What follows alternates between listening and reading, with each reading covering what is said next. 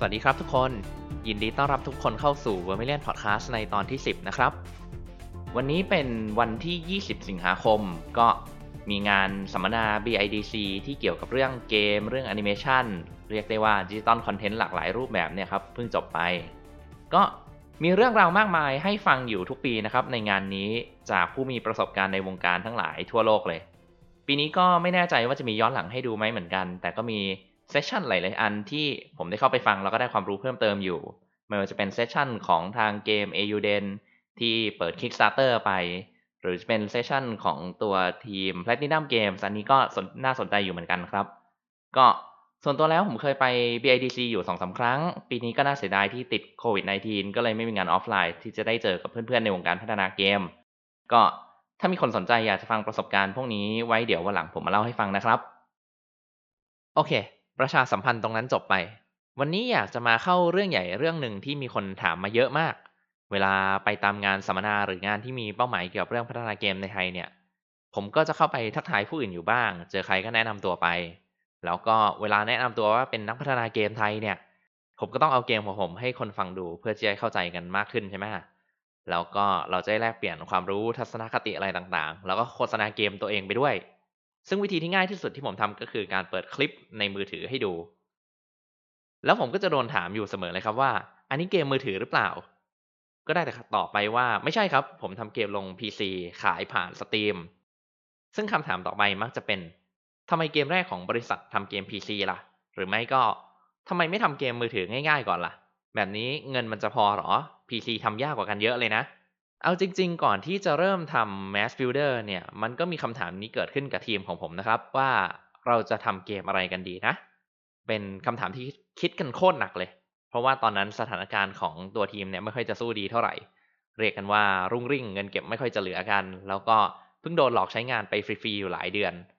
ก็ตอนนั้นทำเป็นกึ่งๆทีมเอาซอร์สมันก็เลยเหมือนเราไม่ได้รับงานมาหลายเดือนติดกันนะครับ แต่ตอนนั้นมันก็ยังพอมีแสงสว่างเหลืออยู่นะครับ เพราะว่าเราเตรียมตัวเผื่อสำหรับสถานการณ์แบบนี้สำหรับ worst case scenario แบบนี้ไว้แล้วไง ก็ระหว่างที่ผมทำเอาซอร์สมาตลอดหลายปีกับทีมเนี่ย พวกเราก็มีโปรเจกต์เกมส่วนตัวที่ทั้งคิดทั้งเขียนแล้วก็ดีไซน์ออกมาไว้แล้วอยู่หลายเกม แต่ก็ไม่ได้เอามันมาเริ่มทำสักทีพอมาถึงจุดที่ต้องเลือกว่าเราจะทำเกมอะไร เราก็เอาทั้งหมดเนี่ยมากางดู แล้วก็มาชั่งน้ำหนักเทียบกัน สุดท้ายแล้วการทำเกม PC แบบ Mass Builder นี่แหละครับที่ตอบโจทย์ที่สุดแล้ว เพราะมันไม่ได้ยากอย่างที่คิด วันนี้หัวข้อก็เลยจะฟังดูส่วนตัวหน่อยๆ แต่อยากเล่าเพราะคิดว่าน่าจะเป็นมุมมองที่ไม่ค่อยมีใครนำเสนอ หัวข้อก็คือทำไม Vermilion เริ่มด้วยเกม PC แบบ Mass Builder ทำไมไม่ใช่เกมมือถือ หรือเกมที่ตามเทรนด์ของตลาดอยู่ สาเหตุแรกง่ายๆเลยก็คือ เราอยากทำเกม PC มากกว่าเกมลงแพลตฟอร์มอื่นๆ เช่นมือถือหรือ VR อะไรพวกนั้นครับ คือทีมของเราเนี่ยมีประสบการณ์ทำเกมพวกที่ว่ามาทั้งหมดแล้ว แต่ไม่เคยได้ทำเกม PC ขายลง Steam เลยสักเกม ทั้งๆที่พวกเราเป็น PC เกมเมอร์ที่เล่นเกมมือถือกันน้อยมาก แต่เราไม่เคยมีโอกาสได้ทำเลยสักรอบ เราก็คิดว่าการทำเกม PC เนี่ย มันไม่ได้ยากอย่างที่หลาย ๆ คนอาจจะรู้สึกด้วยแหละครับ ทั้งเรื่องความรู้ที่ต้องใช้หรืองบประมาณก็ตามอะถ้าใครยังไม่ได้ดูตอนก่อนที่พูดเรื่องงบในการสร้างเกมเนี่ย อนุญาตให้กลับไปดูก่อนได้นะ แล้วเดี๋ยวค่อยกลับมาที่หัวข้อนี้ คือใครเป็นคนบอกว่าเกมมือถือทำง่ายกว่าเกม PC อันนี้ให้ลองนึกดูดีๆนะครับ ว่าเป็นตัวเองหรือเปล่าที่พูดเรื่องแบบนั้น หรือฟังคนอื่นพูดมาอีกทีนึงสำหรับทีมผมเนี่ย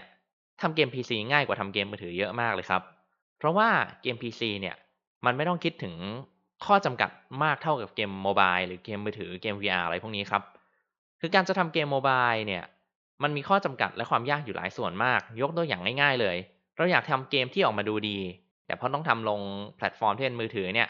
มันก็มีเงื่อนไขมาแล้วแต่แรกใช่ไหมล่ะว่ามือถือเครื่องไหน รุ่นใหม่ รุ่นเก่าอันไหนจะเล่นได้หรือไม่ได้ ทั้งการคำนวณอะไรที่แตกต่างกันไปแต่ละเครื่องยุ่งยากมากครับ หรืออย่างเช่นในแง่ของด้านการควบคุม มันก็ต้องใช้หน้าจอสัมผัสใช่ไหมครับแล้วมันก็จะมีการบังคับแบบไหนได้บ้าง วางปุ่มตรงไหน วางเยอะไป ใหญ่ไป หรือเล็กไป นิ้วมือผู้เล่นบังหน้าจออย่างเงี้ยทำกราฟิกมาดีมากขนาดไหน สุดท้ายแล้วนิ้วบังก็จบเหมือนกันนะครับ หันมามองทางด้านเกม PC ข้อจำกัดตรงนี้แทบจะตัดทิ้งไปได้เลย คิดอะไรต่อมีอะไรได้อิสระกว่ากันเยอะมาก เรียกได้ว่างานง่ายกว่ากันไปหลายเท่าเลยล่ะครับสำหรับทีมผม ผมก็เลยเลือกที่จะไม่ทำเกมโมบายอีกอย่างคือเราอยากทำเกมที่มีราคาที่มันจำหน่ายในตัวของมันเองให้เรียบร้อยไป เพราะว่าถ้าเราทำเกมฟรี ซึ่งเป็นรูปแบบเกมหลักของเกมมือถืออย่างเงี้ยนะครับ เราก็จะต้องมานั่งกังวลกับค่าตัวเลขจำนวนมากทั้ง CCU ARPU ARDPU ค่า retention อะไรต่อมีอะไรมากมาย คือมันเหมือนเราต้องมานั่งปวดหัวทำอะไรก็ได้ให้เลขตัวนั้นมันขึ้นมากกว่าที่จะทำเกมที่สนุกนะครับพูดง่าย ๆ เลยบางทีเนี่ยเราทำเกมไปเราอาจจะต้องทำเกมให้มันมีกำแพง ให้ผู้เล่นรู้สึกมันไม่สนุก เพื่อที่เขาจะได้อยู่ในเกมให้นานขึ้น คิดง่าย ๆ ก็แบบระบบ stamina หรือการรอเวลาสร้างสิ่งของในเกมมือถือหรือเกมบนเว็บประมาณนั้นแหละครับ เราไม่อยากทำอะไรแบบนั้น แล้วก็ ถ้าจะขายเกมแนวแนวเกมมือถือจับตลาด มันก็ต้องมานั่งอัปเดตอยู่ตลอดเวลาทำ content ใหม่แทบจะทุก 2 อาทิตย์หรือทุก 1 เดือน เพื่อดึงยอดตัวเลขนั้นขึ้นมา เพื่อให้มีเงินหมุนเวียนเรื่อยๆ กับเกมฟรีที่ไม่รู้จะตายตอนไหนเมื่อไหร่ หรือเมื่อมีอะไรใหม่ ๆ ที่เข้ามาดีกว่าของเรา ในทางกลับกันพวกเราคิดว่าเกม PC ขายบน Steam นี่แหละ คืออะไรที่จะทำให้เราเอาตัวรอดได้ คือไม่กะรวยนะ แต่กะให้เอาตัวรอดยาวๆ เพื่อ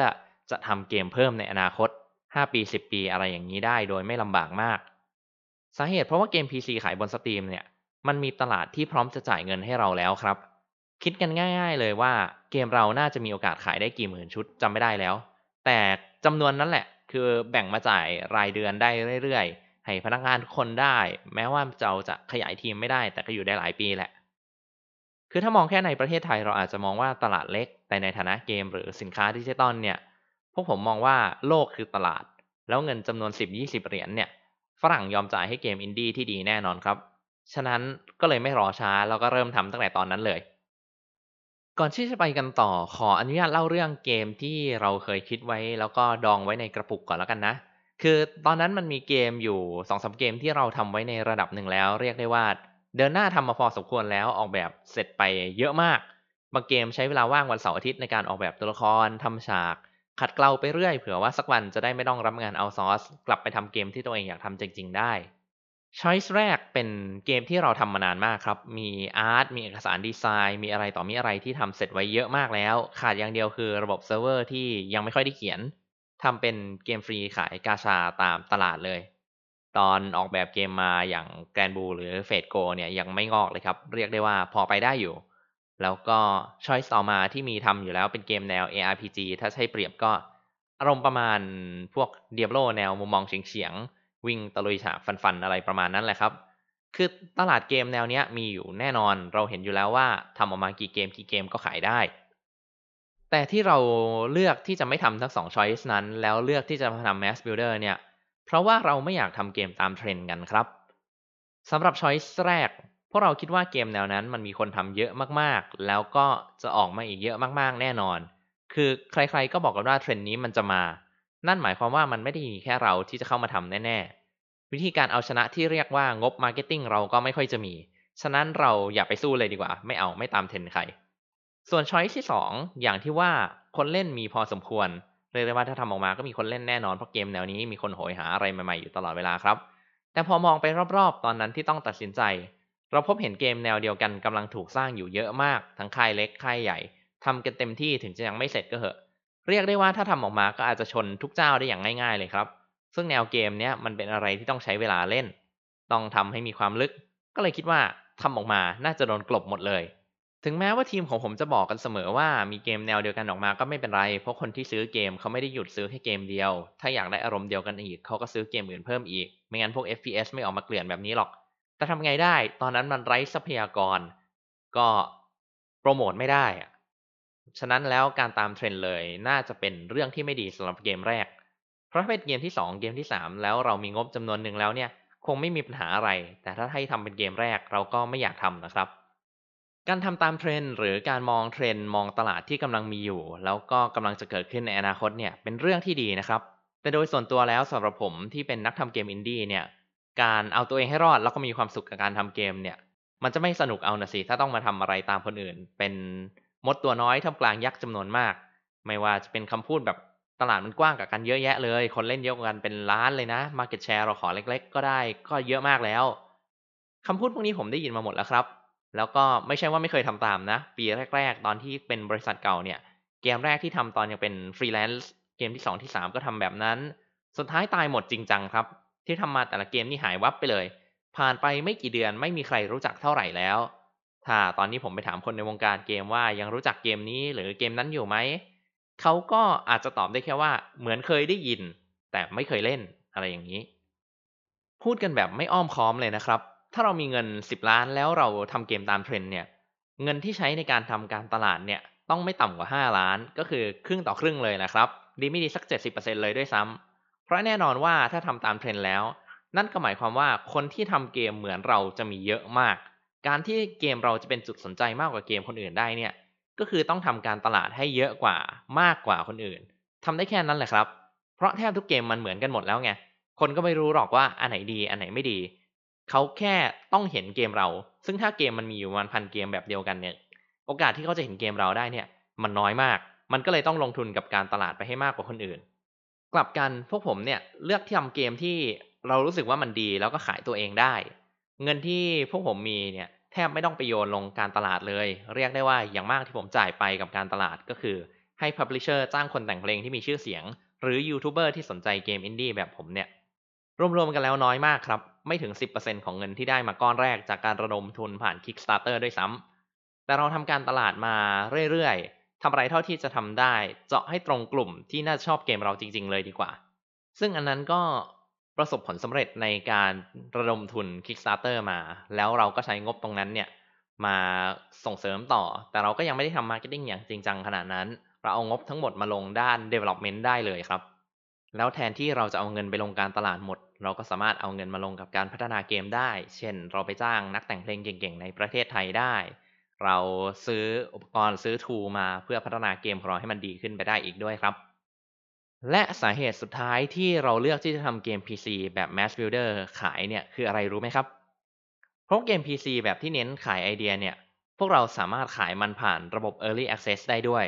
หรือก็คือเกมยังไม่เสร็จก็สามารถหาเงินได้แล้วในระดับหนึ่ง แล้วก็ค่อยๆพัฒนามันตามแบบตามแผนที่เราวางเอาไว้ไม่ต้องรีบ ซึ่งพวกผมก็คิดว่านะ ถ้าเราทำเกมแบบ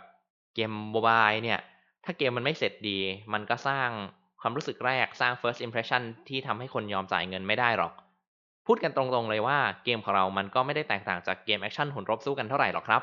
แต่เพราะเราชูระบบการแต่งหุ่นให้เต็มที่ไปเลย เราเลยมั่นใจว่ายังไงก็ต้องมีคนสนใจแน่นอน ตรงนี้ก็วาดฝันไว้เลยนะครับว่าในอนาคตเนี่ยถ้าคนพูดถึงเกมแต่งหุ่นเนี่ยก็ต้องมีคนพูดถึงเกมของเราให้ได้ คือ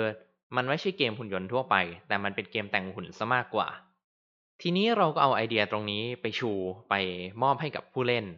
ผู้เล่นเขาก็มองเห็นแล้วก็แบบ เออ เขาพร้อมที่จะจ่ายล่วงหน้าเพื่อที่จะพัฒนาไอเดียนี้ ให้มันสำเร็จไปได้ คือแค่เราทำไปเรื่อยๆ และอัปเดตเรื่อยๆ คนติดตามก็จะเพิ่มขึ้น คนที่อยากจะจ่ายเงินให้เราและทดลองเกมของเราเพื่อมอบความเห็นให้กับเราเพื่อไปพัฒนาเกมที่เขาอยากจะได้ เกมแต่งหุ่นที่เขาอยากจะเห็นจริงๆเนี่ย มันก็มีเพิ่มขึ้นเรื่อยๆครับ สุดท้ายแล้วมันก็ทำยอดขายให้กับเราเพิ่มขึ้นได้ตั้งแต่ช่วงที่ยังพัฒนาไม่เสร็จดีเลยนะครับ นั่นแหละครับคือสิ่งที่คิดไว้ แล้วรู้อะไรไหมครับ มันก็เป็นอย่างนั้นจริง ๆ ครับกับ Mass Builder เราคิดไม่ผิดเลยที่เราเลือกทำเกม PC อย่าง Mass Builder ขึ้นมาครับ นั่นแหละครับสาเหตุทั้งหมดที่ว่าทำไมเราเลือกทำเกม PC ขายลง Steam เป็นเกมแรกของบริษัทใหม่ของพวกเราเป็นเกมของเราเอง คือสำหรับพวกเราแล้วเนี่ย เราคิดว่าการทำเกม PC มันเป็นการทำเกมในรูปแบบที่ง่ายที่สุด มีข้อจำกัดด้านฮาร์ดแวร์น้อยที่สุด ไม่เหมือนแพลตฟอร์มอย่างอื่น ไม่ว่าจะเป็นเกมมือถือเกม VR หรือเกมคอนโซลที่ต้องไปขอเครื่องเดฟคิดมานะ แล้วก็เราไม่อยากมานั่งกังวลเรื่องตัวเลขอย่าง CCU ARPU หรือยอดผู้เล่นอื่น ๆ ที่แบบพวกเกมฟรีต้องมานั่งดูกันอยู่บ่อย ๆ แล้วก็เราไม่อยากแก้ไขตัวเกมเพื่อดันตัวเลขพวกนั้นจน